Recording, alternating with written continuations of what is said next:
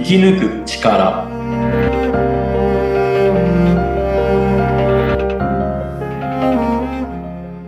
こんにちは、川口天満です。こんにちは。インタビュアーの小室美智子です。天満さん、よろしくお願いいたします。お願いいたします。はい。それでは、えー、天満さんにいろいろと、えー、言葉について教えをね、あのいただいておりますが、その中で、えー漢字、熟語とかことわざについてなんていうお話もいただく中で、今日はですね、しつけという、はい、こちらの漢字にちょっと注目してお話をいただきたいなと思います。はい。はい。え、えー、まあ、字、漢字で書くと、身を美しくする、書はいい。て、まあ、一文字でしつけ。うん。はい。なんか綺麗な字ですよね。私はすごく、うん、なんか、あの、かっこいいというかバランスも取れていて綺麗だなぁなんて漢字を見た時のイメージがすごくありますね。うんうんうん。そうでで、あの、まあ、今だと、うんまあ、子供が大人にはい。教えるみたいなものが強かったり、あとはまあ、えー、ルールを守らせるのに強制的に強いるみたいなうん。イメージもあるかもしれないですけど、子供へのしつけとか、そういはうい。ことですかね？うん。うん本。当身を美しくする、まあ、うん身についた礼儀作法、うん。えー身だしなみだったり、まあ、その礼儀作法を教え込むことっていうことで、うん。ははい。えー、こう生きていく中で、い。やうん。はりこう、先人の知恵、えー、なわけです。うん。無駄なく生きる。うんもしくは、えーそのしつけをすることで、えーまあ、ただ、あの、その作法についてそうしなければいけないっていう、あの、意味が、をがついてなく、理解がついてなくするものっていうのは、やっぱり、あの、違う。うん。はい。それが本当に今、えーなかなかしつけと言いながら、えーまあ、会社でも 5S の中に整理整頓から、えー掃除、あともう一個何でしたっけ、えーで、最後しつけ。うん。はい。えーそうそうそう。整理、え？整理整頓。整理、整頓、掃除、掃除。あ、ど忘れしちゃいましたね。5S。5S。整理、整頓、掃除。なんだろう。あともう一つ。ちょっと調べて おは、伝えしたいと思います。はい。うんああ、整理整頓、えっ、と、せ、掃除じゃなくて清潔、ああ、清潔。あ、両方ですね。清掃清潔だ。うーん。清掃、清潔も入るんですね。はいうん。ただまあまあ、これも、うん。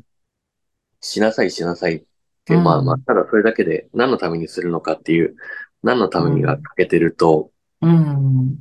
まあ、さっき言ったあの、しルールとして、うん。共有される？っはい。てなると、もちろん、それをした方がいいっていうのはわかるかもしれないですけど、なかなかこう、身につかないと言いますか。うん。そうです今回ね。は、はい、うん。あの、身についた、その、うん。習慣化されたものなので、うん。はい。これがもう自然にできるようになるように毎日毎日を、えーうん。ししなきゃいけないです。練習、まあ修練、うん。授業、まあ訓練でもありますし、うんまあ稽古うん。っていう言葉にもなるかもしれないですけど、うん。この稽古って言葉も、まあ、古を考えるっていう意味ですから、なんかこう、えー自然とうん習慣化して、それが自然にできる身についてる礼儀作法。はい。で、まあ、例えば、えー靴を揃えなさい。この話がしたとは思うんですけど、はい。子供に靴を揃えなさいって言っただけでも、やっぱその時には、まあ、はいって言って揃えるかもしれないですけど、じゃあ次何も言わなかったら揃えるかって言ったら揃えられないわけです。うん。うんなんでかって船の形に揃える、えー有事があった際に、うん。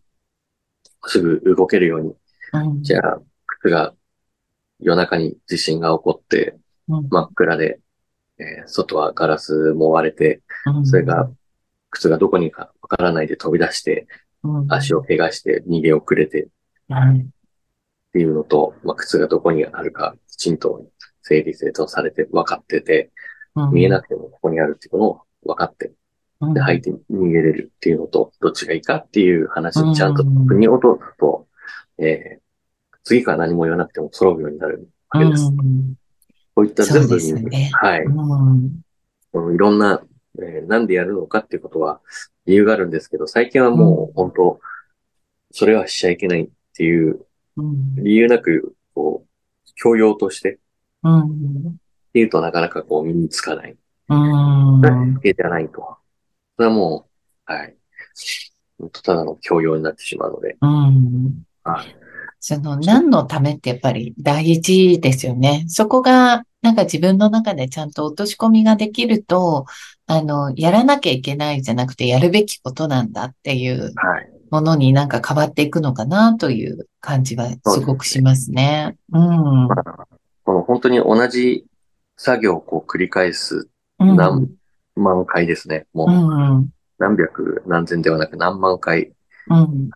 ていうのをこう、繰り返してやっぱ身につくものなので、うん。それをこう意識しながら、これはまあちょっとしつけとは変わりますけど、あの、うん。私はちっちゃい頃から、えー格闘技で、はい。えー小学校前から柔道うんもうやってるけど、はい。よくそこで、えー結構、ただやるだけじゃなくて、あの、まあ、創始者の柔術から柔道にした、うんあの、彼女五郎先生とか、うんえーその弟子の三船久蔵さんとかの話もよくその道場ではしてくれて、うん。その三船久蔵さんの言葉の中で、あの、こう、意識的に体を動かして勝てるのは、まあ、よっぽどの実力差がある時だけで、はい。えー本当に強い相手とうん。勝つっていうのは知らないうちに自然に体が動いて倒すものだっていう、その動きを自分の中に作るために毎日の修練が必要だと。うん。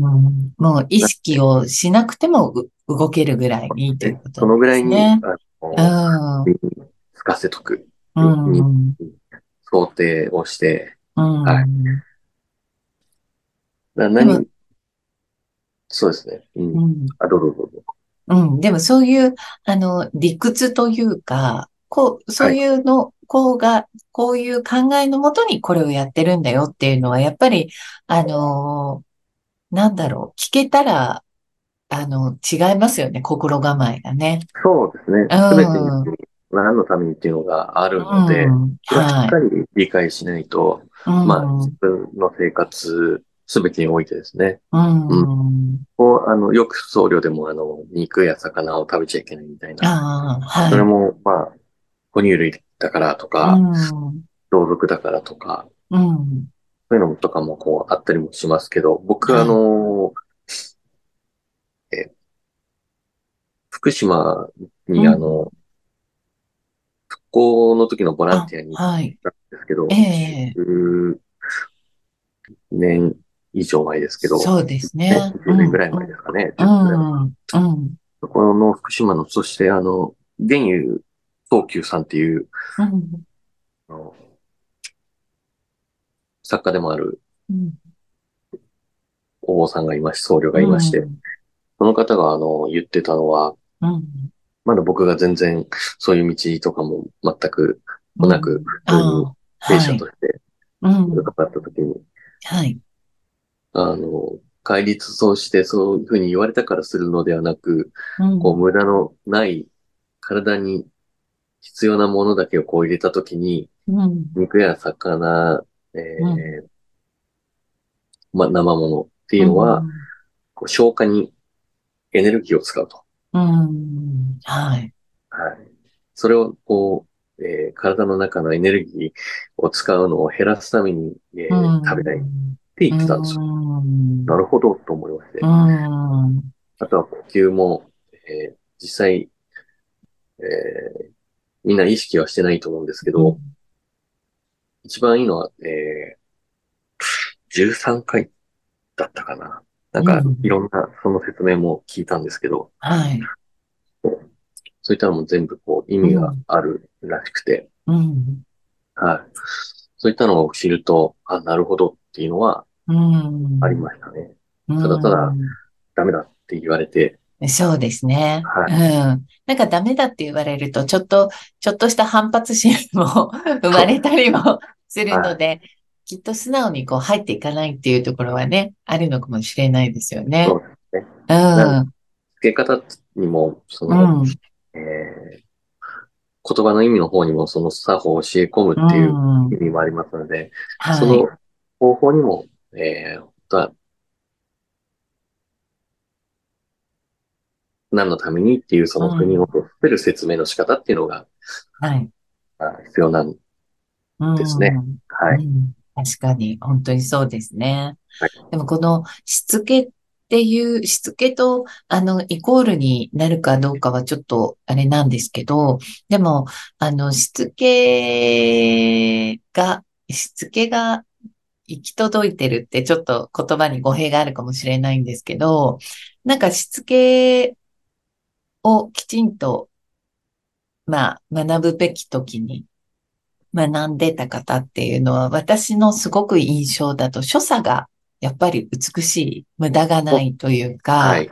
うん、そんな気がして、はい。はい。このすごく暑い時でも、あの、うん所作が嫌いな人っていうのは、なんか暑さも感じさせないというか、うん、なんか逆にあの、その人が来ると、もちろん気温が下がるわけではないんですけど、なんとなくこう爽やかな感じがするというか、あの、そういう方がいて、うん。なんかその人のことを考えると、ああ、とっても所作が美しいなって。でも所作が美しいのはどうしてだろうと思うと、やっぱりそういうところになんか結びついていくのかななんていうのをね、うん感じたりするんですよね。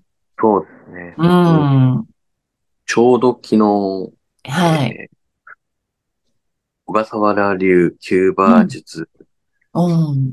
あの、霊法とはい。されてる、うんまだあの、投手になってない次期投手の、うん。はい、お会いしてたんですけど、へえ。やっぱりその、いろいろうん私も、えー聞いてやっぱその、ちっちゃい頃から、うん。まあ稽古だとかこうある中で、やっはい。うん。ぱりその、もちろん作法としてのありますけどうん、やはりその哲学ですよね。そこをしっかり腑に落ちてうん。の作法なので、うん。とても、まあ、つあの、例の仕方とか、あのう、ん足の痺れない生産の仕方とかを教えていただきましたけど、うん。それ以上にその、えーやっぱ哲学というか考え方っていうのがうん。美しいと思いましたね。うん。うん。そうですよね。なので、なんかこうね、さっきちょっと言葉に入れたお子さんへの、例えば、まあ、しつけというかね、教えなんていう時は、私も、あの、子供たちがちっちゃい時、あの、なんでっていうことをね、なん、なんでこうしなきゃいけないかっていうのを話す時間が、ちょっと、そこを省いてでもね、こう、こしなさいなんて言ってた時が、あ多々あったなと思うんですけど、そこに時間をかけて、こうだからこうしなきゃいけない、こうした方がいいんだよっていうのをきちんと納得させるっていうことは、それがもうその人のちゃんとした、うん、あの、所作にもなっていくし、そこに時間をかけるしつけっていうのが、やっぱり一番本当は大事なんじゃないかなっていうのを、今更にして、はい、気づきますね。うん、そうですね。人がばあれじゃないですけど、一確かに。回腑に落ちると本当にうん。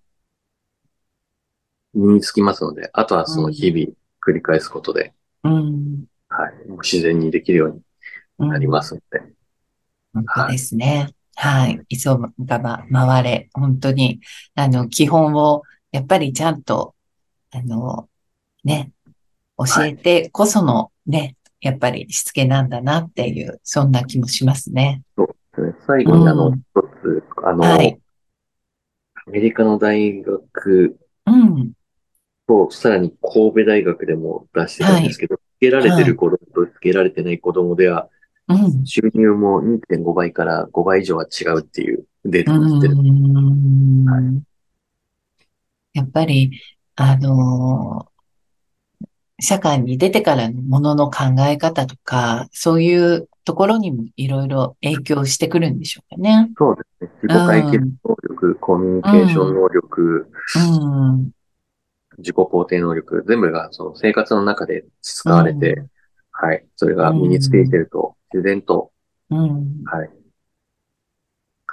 そういった、えー、ベストの選択といいますか、うん。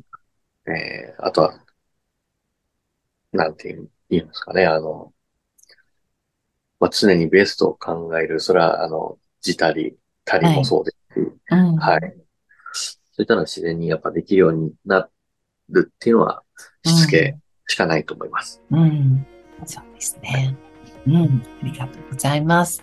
はい。もう、あの、しっかりとね、あの、なぜ 大事なのかっていうね、そんなところも落とし込みながら、急がば回れじゃないですが、あの、しっかりとね、あの、教えて、それをずっとね、やっぱり引き継いでいけたらいいなと思います。はい。はい。天満さん、ありがとうございました。ありがとうございました。